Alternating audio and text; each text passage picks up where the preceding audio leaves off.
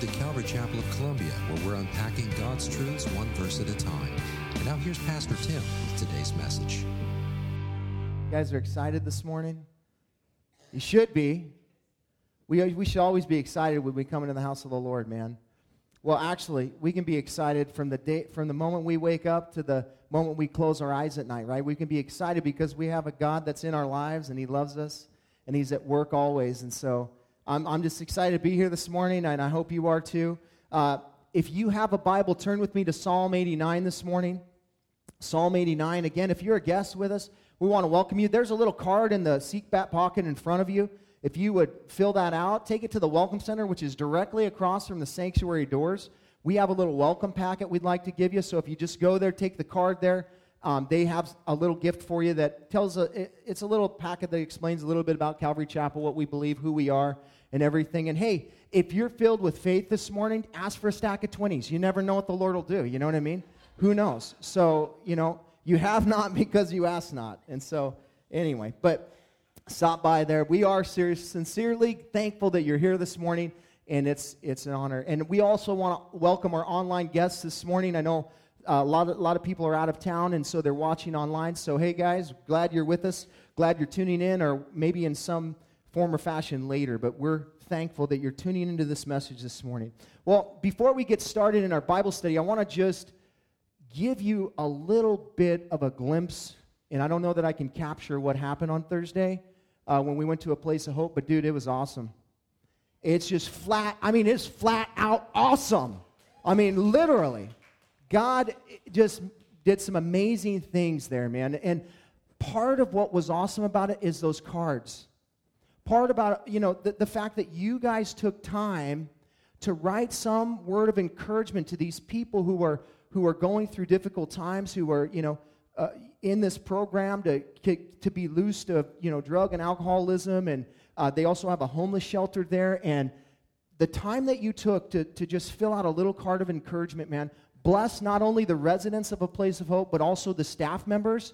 And um, I'll tell you what, I've never seen in the, I've done this for two years in a row now, and, and the attitude is always the same. There is such a humility and such a thankfulness, uh, you know, in these people, not only the people that are residents there, as I said, but the staff of the of a place of hope. They are just so thankful, and they were so grateful to receive those things. And and so, man, it, it was it was really cool to see that. You know, we we did it. Um, I, I think Dan Dan had some high expectations for a lot of clapping because, man, were they clapping or what? It was awesome. But uh, you know, here's here's the thing: is we're, we're, it's not compared. We're we're worshipers of the Lord, and we and that looks differently in people's lives. But in particular, these people, you know, there's a brokenness there, and um, we were just talking about it in prayer this morning about the idea of being broken before the Lord. That you know, for them, there's a brokenness as a result of choices that that they've made, and you know, their their their their lives are in shambles because of uh, some of the choices that they've made. But, but the beauty of brokenness doesn't have to necessarily come that way, but we should all be that way. Like we should all just, as we come, you know, before the Lord, there should just be this spiritual, this, this bankruptness of, Lord, you, if I don't have you, I don't have anything. Like, like this world out here is, you know, I can operate in it and I can, you know, be blessed through it and all these things, but none of that stuff can complete me. And so there is a brokenness in that. And I want to just sit at your feet and say, Lord, I want more of you. I want more of you, Lord. And, and that's where they were, and, and that's where we should be, always. Listen, if you think that, that you're good right now and you don't need more of Jesus, you don't understand the gospel. You don't understand the fact that we need to be desperate for Jesus always. And, and, you know, the Lord has just been doing this work in my heart uh, recently of just bringing that brokenness in my heart of saying, it's not enough to go to church. It's not enough to read my word. It's not enough to pray. All those things are highly important and they're, they're very, very fruitful in our lives. But without the right attitude, they can't produce the Christ likeness in our life. Like without this brokenness of saying, Lord, I'm doing this because I need it. I'm coming because I need it. I want to be transparent with my brothers and sisters because I need it. You know, and, and to, to, to release this, this facade of saying, I'm okay. Like, you know, the reality is if you have Jesus, you have everything. You don't need anything else. But, but you know, it's the process of getting to that place. And, and I think when you realize that, that's when real brokenness comes in our hearts. And that's when we just live at the feet of Jesus. You know, as I gave him, I gave a message on, um, on, on chasing Jesus. You know, with everything that we have, it, my, my message was called Priority One. And it came from Matthew 6.33. That was the theme of the conference. Seek first the kingdom of God and his righteousness, not yours. His righteousness and all these things will be added to you. And I use the example of Levi in the book of Luke, chapter 5, verses 27 and 28. You can read it later. But the idea of Jesus coming to Levi, who is Matthew, who becomes Matthew, who becomes the writer of the first gospel. But Jesus steps into his life in the darkest moments. Like he was in his sin and Jesus shows up. He's in his tax booth. That was his sin. He's in his sin and Jesus shows up and extends his hand and says, Come and follow me. And you know that following that he asked him, when he said, Come and follow me, Jesus wasn't saying, Hey, come say the sinner's prayer and then go do whatever you want. Like he was saying, perpetually follow me. Like, like don't ever stop pursuing me. Keep climbing, keep striving. Paul said, press on towards the prize, which is Christ, the upward call of God. You, we need to just be, have that momentum. He called you, He drew you out of your sin. You have momentum. Now roll with it and run with it and keep pursuing Him. And, and as I gave the message, you know, uh, several people accepted the Lord that night, and, and many, many people came to um, a, a sort of a rededication of their lives. And um, it was awesome because at the end of it, we opened the altar up for prayer as we always do every Sunday. And I said, hey, you know, at Calvary Chapel, we like to open up the altar at the end of our services for people to come down and pray. And uh, just for to receive you know whatever the lord wants. It's, it's a, a step of faith. It's like a, you know getting outside of my comfort zone and saying i'm just going to go forward because i need jesus more than i did yesterday. And uh, and w- as we did that like we were overwhelmed with the amount of people that came up. And I was like, how, dude, this is going to take hours, which is fine. That's awesome. But you know what was super cool?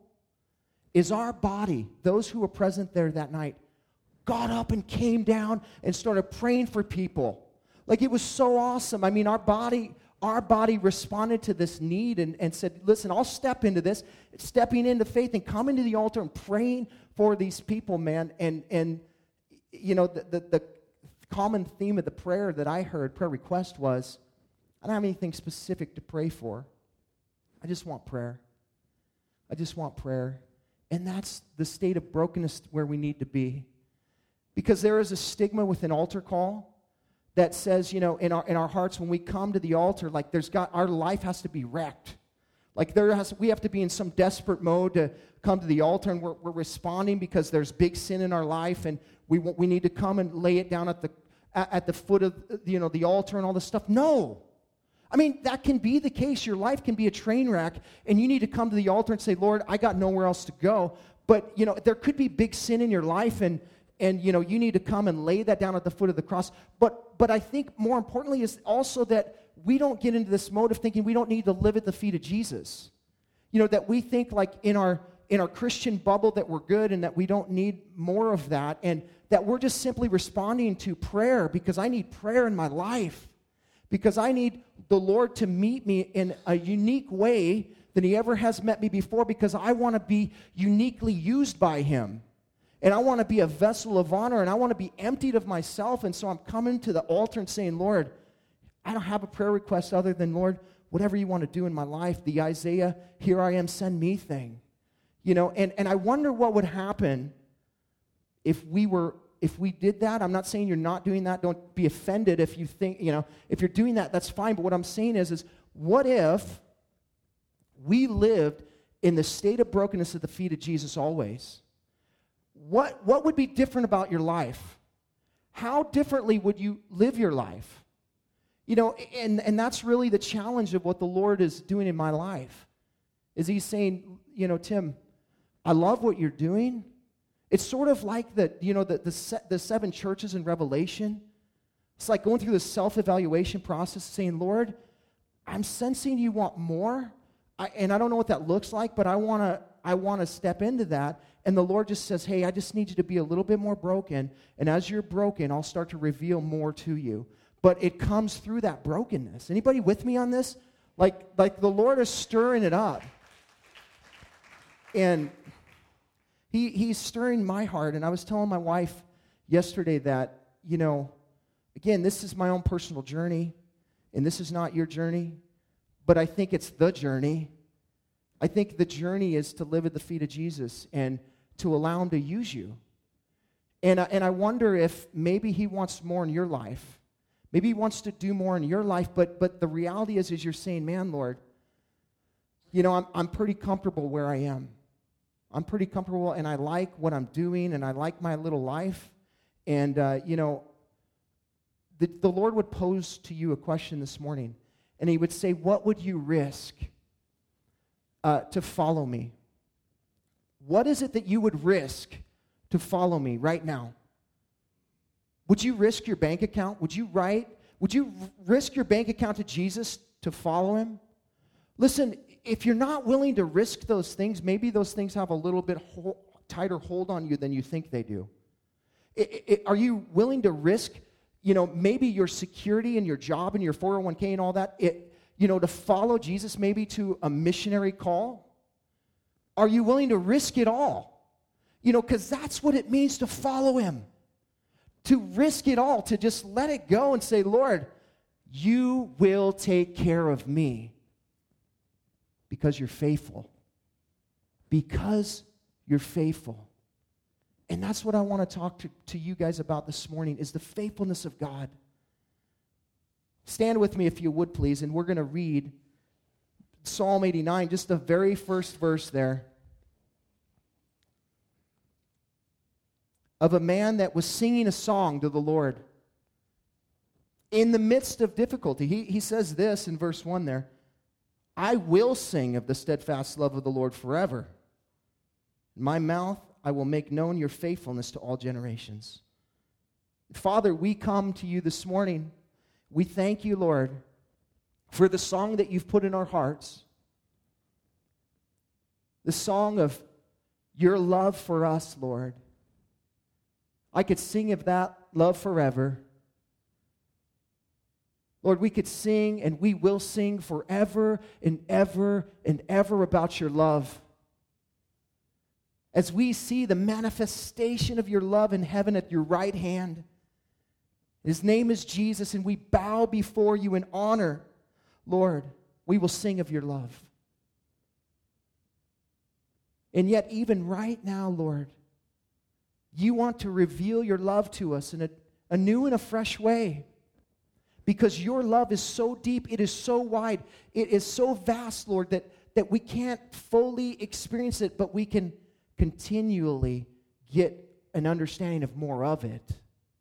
And so tonight, Lord, this morning we're asking you, Lord, help us to see your love because your love is the reason you're faithful.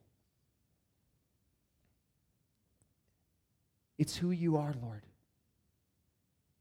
Would you help us to see you? that you love us right where we are right now. You always have, and you always will. Lord, we love you back. And we want to give you free reign today in our hearts and our lives right now, Lord. We're asking you, Holy Spirit, to come and interrupt us. Lord, do what's necessary in our lives to put us on that path of just totally following you, Lord. We just ask you to remove any of the religiousness in us, Lord, today. And let us be following you out of this attribute of yours of love, Lord, because we love you, but we love you because you first loved us. Come now and just speak to our hearts, we pray in Jesus' name. Amen.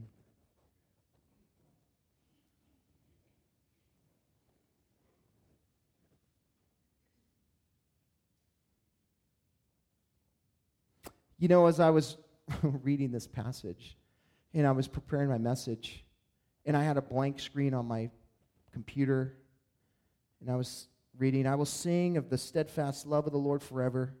With my mouth, I will make known your faithfulness to all generations. And this idea of telling the world of the faithfulness of God, man, I just was broken as I was thinking about God's love for me and how faithful He's been to me, how good He's been to me. Like when I wasn't even seeking Him, when I was a, an unbeliever and I was totally living my life contrary to the Word of God, totally dissing the Son of God in my life, rejecting the Son of God, God was loving me.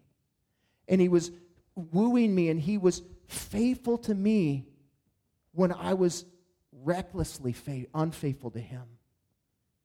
And I was just broken thinking of, of just how faithful He has been to me, man. I mean, He has done amazing things in my life. He is moved so powerfully in my life. And I forgot some of those things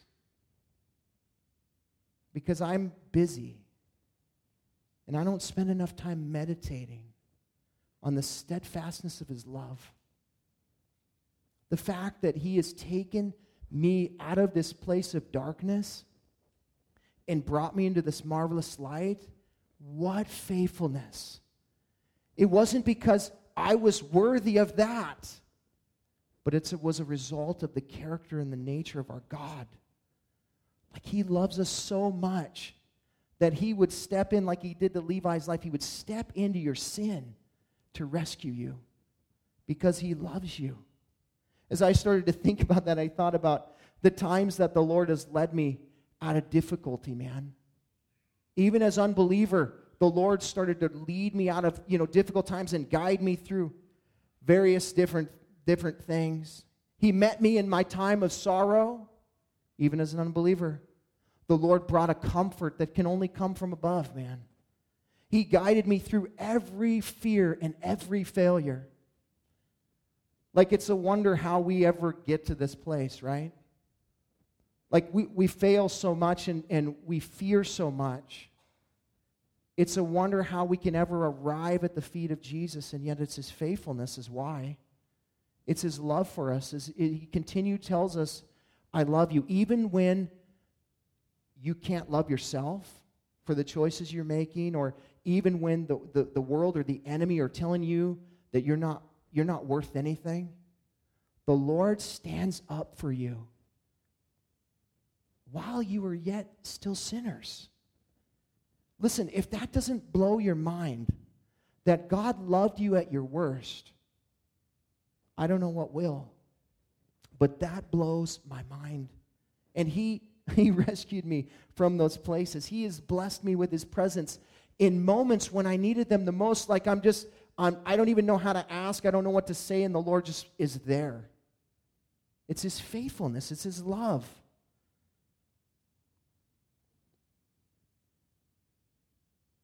Even in the midst of my unbelief, the Lord was meeting me like that. And as I took some time to just ponder that and look back, man, I was just moved. And I, I started to weep at this thinking, Lord, you're so good to me. Why do you love me like that, Lord? I know who I am. I know who I am right in this moment. Why do you love me that way? You ever think like that? Like, Lord, you overwhelm me with your love. And I was thinking, even in my spiritual adultery, He loves me. When I just say, Lord, you stay there, I'm going out on you. I'm going to cheat on you. I'm going to give something else the affections of my heart and my life. You just wait there for me. And you know what happens? He doesn't wait, He pursues me in the midst of that abandonment of Him. Who does that? Who does that? Only God can do that. Only the Lord from on high does those kinds of things. He loves us like that. Like he, he I, I can't even express, I can't even communicate you know, the things that go on in my own heart and my own mind, and I think, Lord, you love me like that? Oh my Lord. Nobody else can love you like that. Nobody else will love you when you are careless with, with, with his heart, when you are careless with, with what he's given you, and yet he still loves you right where you are. And when you are unfaithful, he says, I don't care how much you do, I'm going to love you because my love isn't based on what you're doing. Because if it was, none of us would be here. If God's love was conditional, none of us would be here. And let that sink in for a second because you're here right now in this moment because God loves you. And the Bible says that he manifests his love in the sending of his son. You know, and we and we hear these sayings in this day and age, go kill yourself. Why do why are why are our youth saying these kind of things? They don't understand his love. You know, the enemy is throw, throwing seeds of hatred, he's saying, throwing seeds of deceit, and thinking that you are not loved you know, to, get, to cause you to doubt that there's a God in heaven that can love you right where you are. And He is loving you right where you are, not because of who you are, but because of who He is. Do you know that there's not a single thing that you can do in your life to get Him to respond outside of His character? Like, I can give you a million different things you could do to get me outside of my character. Like, and it wouldn't be big. Like it, it, wouldn't be a, you know, it wouldn't be a lot, uh, you know, you would think like, really? That, you would get upset about that? Yeah, I would. I won't tell you in case it happens, you know, then, then you don't know and I don't have to explain myself. But, but God, you can't, you can't sin enough to reduce his love for you. Like he loves you in your darkest hour as much as he loves you in your most glorious hour. You know that? Like his love doesn't change. The only thing that changes when you come to Christ is the clothing you're wearing. You are shed of that, of that oppression of darkness, and you, he puts on a robe of righteousness upon you. But his love is steadfast, it didn't change. He loved you the same when you weren't a Christian as he does as you are a Christian. He loved you the same when you were, you know, walking contrary to him as when you are walking and chasing him with everything you have. He loves you the same. Now, we don't understand that. We don't get that because we're conditional. Like, if you treat me bad, then I'm going to have a hard time loving you because our love is conditional. But love is a decision, you know that? It's not a feeling. It's not, it's not something like, it's not based on circumstances. It's a decision. And that's why God chooses to love us. It's who He is. The Bible says He is love. But He chose that. Like He chose, He made a decision to say, I'm going to be love, and above all things, I will be love. I will be the definition of love. You know, I just read a story this morning about a guy who was, um, they were, he and his wife were on their honeymoon. They were rock climbing up in El Capitan. And, you know, there was a big rock slide up there recently. And, um, you know, his, his love for his wife was, was such that he would give his own life for her. And so as the rocks started to fall and they were right underneath them, he just covered her up and he was killed, but she lived. And, and what God wants you to know today is that's Him. That's what He did for you to far greater extent. To a far greater extent. He took the wrath of God for your sin. He, he took everything. You know, the Bible tells us that He will not deny Himself because of who we are or what we do. He will not deny Himself. He's unconditional. 2 Timothy 2.13. If we are faithless, He remains faithful for he cannot deny himself. Now, that's awesome. He will not deny himself. He will not deny his character. He will not deny his love for you. you again, you, you can't get him to react emotionally like we do. You can't. He will not deny himself. There's a steadfastness in God that says, I choose to love you no matter what. And you know, I believe, this is speculation, this is my own thinking, but understanding the depth of God's love for us, don't think for a moment when God separates the sheep from the goats that there aren't tears in his eyes. Don't think for a moment when he says, Depart from me, I never knew you, that we don't have a weeping Savior. Because God is love. And again, it's not an emotion, but God put emotion in us, and so he has emotion. God gets angry. You know, we see Jesus weeping over Jerusalem. He's crying out because of their unbelief. And don't think for a moment that when he is eternally damning people, that his heart is not broken for them. But what do we say usually? They got what they had coming to them. Because our love is conditional and we don't understand God in the way he loves us. He is love. He is love, and that's what makes him 100% faithful. That's what the psalmist is saying here, right here. I will sing of the steadfast love of the Lord forever. Now, this is a guy named Ethan. He's an Ezrahite. He, he's, he's writing in a time of Israel when there's a lot of trouble going on. You know, it's, it's difficult to know exactly that time period because Israel had so much trouble going on all the time uh, because they were just choosing to, to walk away from the Lord. But, but there was trouble in the land and, and everything. And so this psalmist begins to just praise God. What, he, what he's doing, if you read the whole psalm, it's 50 some verses, but if you read the whole thing, what he's saying is, Lord, my heart wants to complain about where you have me, but I choose to praise you right now in these moments of difficulty, reminding myself of your steadfast love and your faithfulness. Like he's, he's trying, to, trying to get us, the, those whom he's writing to, whoever it might be, the nation and all, he's trying to get us to remember that God is steadfast in his love and that he is faithful so that when we encounter difficult things in our lives, we can be steadfast in that. You know, somebody once said that if you let the gospel wreck you, circumstances will not be able to. Like if you let the gospel wreck you in such a way that, you know, you're toppled by the gospel, nothing else can wreck you. You're already wrecked. And you're wrecked in a beautiful way, and you understand that God is bringing beauty from ashes no matter what you go through. And you understand the, the faithfulness of God in the midst of our difficulty. And we want to ask the question, why am I going through this, Lord? Why am I dealing with all this? And yet, the Lord just says, hey, I'm faithful. You just, you just trust in that. We may not understand the why, we may never get to that place. But Ethan wants us to understand that God is steadfast in his love and that he is faithful.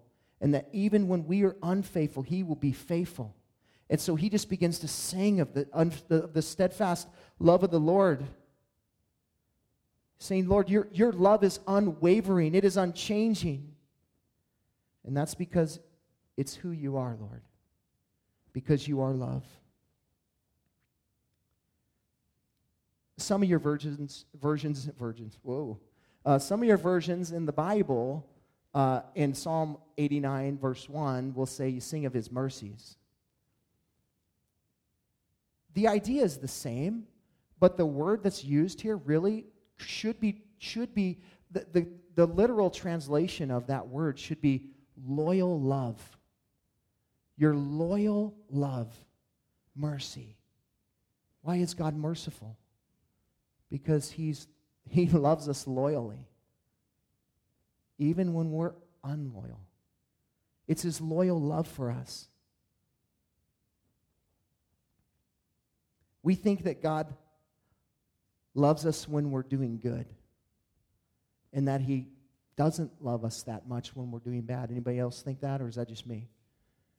Am I the only one that walks in this place of thinking like, "Lord, you must really love me today?"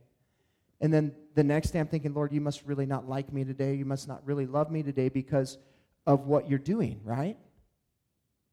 And the Lord says, No. No. My, see, my love is steadfast. It doesn't change, it doesn't waver, it's not based on you. Lamentations 3:22 and 23 says, "The steadfast love of the Lord never ceases. His mercies never come to an end." They are new every morning. Great is your faithfulness. God's love is not conditional towards us, He is liberal with His mercy, man. He's liberal with it. He just gives it out 100%. Listen, not 80%, not 50%, but 100% of His mercy is being dispersed upon you always. Like even when you're not a Christian, He's dispersing 100% of who He is on you. I'm merciful. I'm gracious. 100% of me is going out onto you. Will you respond to it? And you know how we are, though, right? When people pursue us like that, we even get more ruthless, don't we? When somebody pursues us with that kind of love, we're like, whoa, dude, what's your problem, man? Calm down. You know, and then we start to think, like, wow, look at how lovable I am, you know. And the Lord wants you to know it has nothing to do with you, it has everything to do with Him. Like He, I mean, let me rephrase that. He loves you.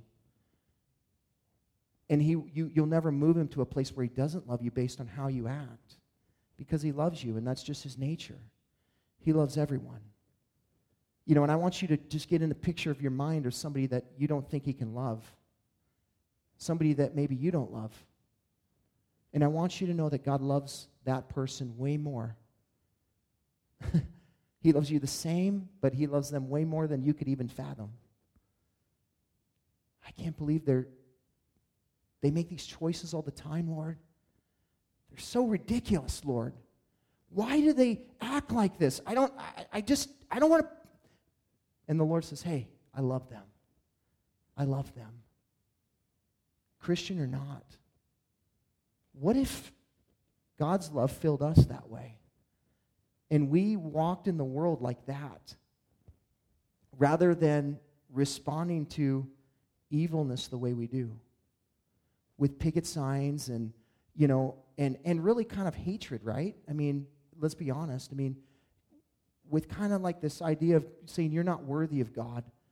And that's like a pharisaical kind of you know approach to the to the world. And the lord says could you relate to the world like like jesus does like to love people like Jesus did? Well, Jesus offended the religious people, didn't he? Maybe we should offend the religious people rather than allowing the fear of the religious people to hinder what the Holy Spirit wants to do in our life. Like, rather than allowing God to, to be fully in control and saying, Lord, I'll, I'll be, I'll look like a fool for you. I don't care. Because I want you to flow through me and, and you know, I don't want to have a form of godliness and deny its power. Do you know power came? Jesus said, Power will come. Acts 1 8, he said, The Holy Spirit will come. He said, The Comforter will come, and he will take residence in your heart. And, he will, and you will do greater things than even I did. And we go, Oh, come on, man. Not, not, not really that. Well, you know, Jesus limited himself to the power of the Holy Spirit. And that's why he loved the way he loved. So, what I'm saying to you is, you have the ability, if you're a Christian and you're born again, you have the Holy Spirit inside of you, you have the ability to love that way. You choose not to. So, like you're, you're saying, Lord, I'm going to set aside your spirit for a second and I'm going to respond in my flesh because of what's happening. And the Lord says, Man, come on. My mercies never come to an end. Be like me love the way that I love, man, He is liberal with that. He loves us in our darkness and in our light. He loves us, man. And He's faithful. And, you know, the psalmist goes on to say, With my mouth I will make known your faithfulness to all generations. And when Ethan is saying this, he's saying it's not enough to sing about Him, it's not enough to sing about His love, but I must tell other people about His faithfulness like what that has what it causes me to have to be is transparent about who i am and what god's done in my life. You know it's called testimony. And you know every one of us have multiple different testimonies that we could give of the faithfulness of god and what he's done in our life and how he's met us in very difficult times and how he's been faithful to us in every circumstance of our life and how he took us from darkness into marvelous light. There is testimony after testimony after testimony. And the psalmist says that it's not enough to sing about his steadfast love, and his faithfulness, but I need to declare it to other people. Like with my mouth, I need to make known your faithfulness to all generations. So he's saying that it's not enough to just, uh, you know, have Christ in me and, you know, live my little Christian bubble and everything, but I need to be telling people about his faithfulness. And maybe that's where your fear starts. Telling other people about his faithfulness. Well, I want to I want to start to break that fear. And I think it's important as a body that we that we hear testimony of what God's done in people's lives. Because the psalmist says it's not enough to sing about his steadfast love. It's not enough to sing about his faithfulness, but we need to hear about it. And obviously we hear in the word, but we need to we need some tangible testimony like to be able to understand how God relates to us. And so I want to do that this morning for, for just a few minutes. I want to sh- I want to have a dear sister of ours come up and share with us a testimony of what God has done in her life through some very very difficult times. You know, and so I'm going to ask Barbara Lewis to come up and have her come and share just just a, a little bit of her story about God's faithfulness from the time that she was born and through every difficult time in her life. And so, Barb, would you come? Would you just join, uh, welcome her, please? Is God faithful? I mean, tell of his faithfulness. Speak of his faithfulness. You have a story of his faithfulness. You have the same thing. And I'm so blessed that, that God is, is sh- you, allowed you to share that this morning because let me tell you that those are difficult times. I mean, the things that a person goes through in life, each one of us can attest to. Uh, you don't know how you're going to get through, and yet the Lord always is there, and He sees us through these things. This, this psalmist in Psalm 81, he, he comes to this place where he is not only reflecting on the, on the steadfast love of the Lord and the faithfulness of God, but, but how that is manifest and the truth and the, the reality of, for all of us in this faithfulness. And he says in verses 2 through 4 For I said, steadfast love will be built up forever. In the heavens you will establish your faithfulness. You have said, I have made a covenant with my chosen one. I have sworn to David my servant. I will establish your offspring forever and build your throne for all generations. Selah. What he does right here he begins to sing of God's faithfulness. He begins to sing of his love and his faithfulness. He begins to confess that what God has done in his life. And then he's reminded that God sent a Savior through David. He's reminding you and I this morning that no matter what you've gone through in your life, there is a Savior that has come, and that God's faithfulness and his love has been manifest through Jesus Christ and He has been with you always, and He will be with you always, no matter what you go through in life. But He always wants us to come back to the same place, to the cross at Calvary, where Jesus Christ paid the price for you and I. That is the ultimate manifestation of God's love and His faithfulness for you and I. For greater love is no one than this, than one that would lay down his life for his friends. And so, as we continue to, to just worship the Lord for the last few minutes of our service. We're going to uh, celebrate in partaking of communion. We want to be reminded of the faithfulness of the steadfast love and the faithfulness of God and the giving of His Son. And as Barbara was talking about when she first came into a church and they passed around that cup and that bread, and, and she was thought it to be strange. It is a strange thing that God would send His Son to pay the penalty for you and I. It is a strange thing. It's a wondrous thing. It's a marvelous thing. But it is a real thing. And God really did that for you. And He wants you to know that he's, you're special in His eyes, that He loves you, that He cares for you, that no matter who you are or what you've done, He, he loves you with an everlasting love. His love will never, ever fail you, and it will never fade for you. And so, as we partake of the uh, of the bread and the cup today, I want you to be reminded of the faithfulness of God and be reminded, you know, to, to just to take a second as the, as the psalmist says, Selah, to just meditate for a moment on his faithfulness to you and what he's done for you. Will you bow and pray with me? Father God, we thank you so much for who you are. We just give you praise and honor and glory today, Lord. You're so good. You were so good, Lord. We confess our, our, you know, just the reality of not recognizing the goodness of who you are and, and, and, and living in the love that you've provided for us and always doubting you, Lord.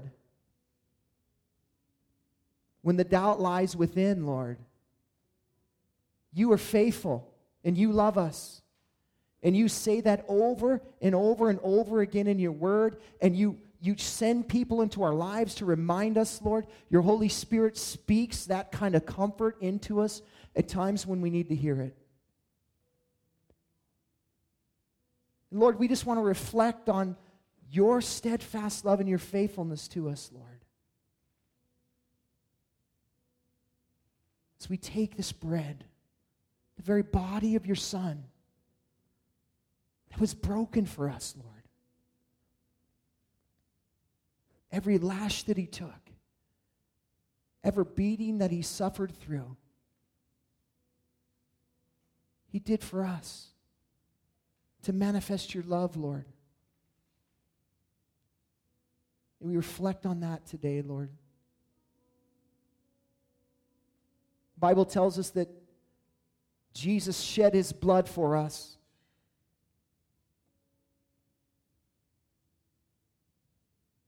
He poured out a perfection through his veins onto the soiled ground of this world and he made it pure.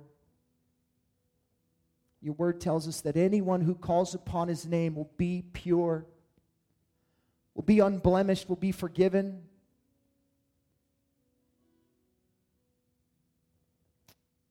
We just want to remember that this morning, Lord, as we reflect on the blood that was shed for us. Your word tells us that there can be no forgiveness without the shedding of your blood, Lord. This is love. And Jesus will bear the marks in heaven for all of eternity to say that I love you.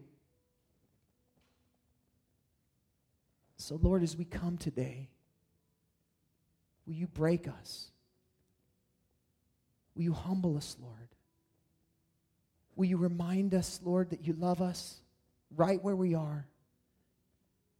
And then, Lord, as we turn over our lives to you, Lord, in whatever ways that you're calling us today, Lord, that as we just pour out ourselves before you, the altar, Lord, and with this bread and cup that we have in our hands, Lord, recognizing that you were poured out for us, Lord. As we turn our hearts to you, would you Fill us overflowing, Lord, with your Spirit. Would you bring us into a newness that we've never walked before this morning, Lord? We're just asking you to anoint this moment, Lord, that when we leave this place, we leave with some anointing on our lives, Lord, that calls us out into a community that is dark, Lord. And so we're asking you to come and fill us today. We're so thankful, Lord. And as we move into this time, as your every head is bowed, every eye is closed, I need to do this because the Lord wants you to know He loves you. And He wants to know that He died for you. And it would be remiss this morning to say, if you don't know Jesus Christ as your Lord and Savior, that you come this morning in sincerity and honesty and just say, Lord, I, I haven't trusted my whole life with you. And today I want to do that. If that's you, just raise your hand. You just lift your hand up real quick. We're going to take communion, and we want you to do that in an honorable way this morning as you are confessing Jesus as your Lord and Savior. If you're here this morning, you need to you need that in your life. You just raise your hand. If you're uncertain about where you stand with God, if you were to die today, would you go to heaven? If you're uncertain of that, you just lift your hand by faith and say, Lord, I just want what you have to give. I want Jesus.